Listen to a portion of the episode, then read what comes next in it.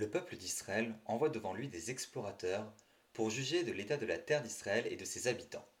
Ils reviennent ensuite pour la plupart très angoissés à l'idée de devoir la conquérir, car les habitants seraient beaucoup trop forts. Le peuple est gagné par la peur et seront finalement punis par quatre décennies d'errance. Peu après, on nous narre l'histoire d'un homme pris sur le fait qu'il ne respectait pas Shabbat et qui fut finalement tué. Quel est le rapport entre ces deux histoires? Je suis Emile Ackerman et vous écoutez Parshayeka.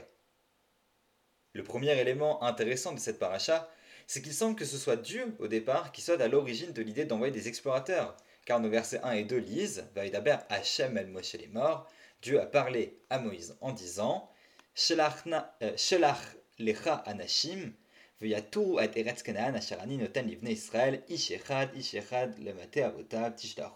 kol nasi baem envoie des, envoie des hommes, envoie pour toi des hommes pour explorer la terre de Canaan que je, suis, que je vais donner, ou que je suis en train de donner au peuple d'Israël, etc., etc. Mais dans Devarim 1.22, il est écrit, quand Moshe parle et dit au béni Israël, Vous êtes venus vers moi et vous m'avez dit, Vatomru, Nishelcha Anashim le euh, envoie devant, envoie devant nous des, euh, des envoie, envoie, pour nous devant nous des hommes qui vont après explorer la terre d'Israël. Il y a donc une contradiction. Notre paracha nous dit que c'est euh, a priori Dieu qui sera à l'origine de cette idée, mais Devarim semble dire que c'était les béné Israël.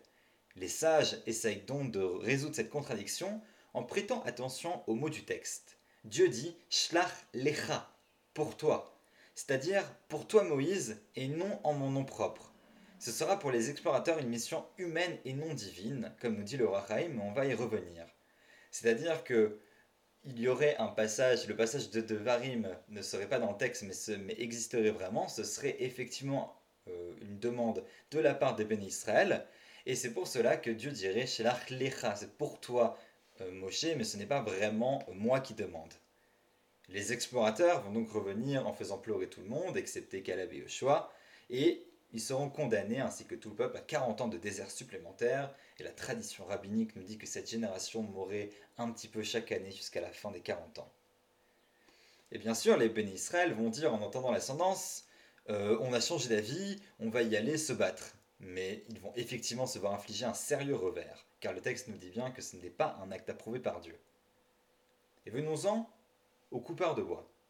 Il est pris en flag, comme on dit pendant Shabbat, en train de ne pas le respecter. Mais au fait, comment a-t-il été pris sur le vif? Était-ce par hasard? Eh bien pas du tout. Le Hémec d'Avar, en rapportant le cifret, nous dit que Moshe avait constitué une police de Shabbat pour être sûr que tout le monde le respectait. Mais les Juifs dans le désert avaient-ils besoin d'une police pour leur deuxième Shabbat, selon les commentateurs?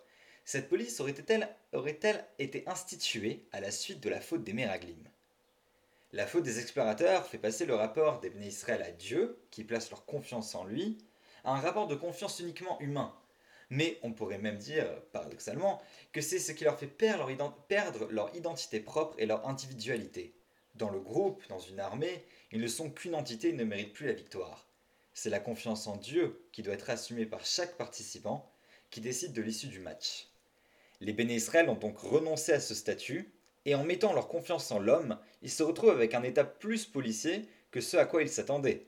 On va donc créer une police parce que maintenant, on sait que pas tous les individus ne sont à la hauteur en devenant un groupe comme les autres. Et on sait en effet que quand les béné Israël deviennent comme les autres, ils ne méritent donc pas plus la terre que ceux d'en face.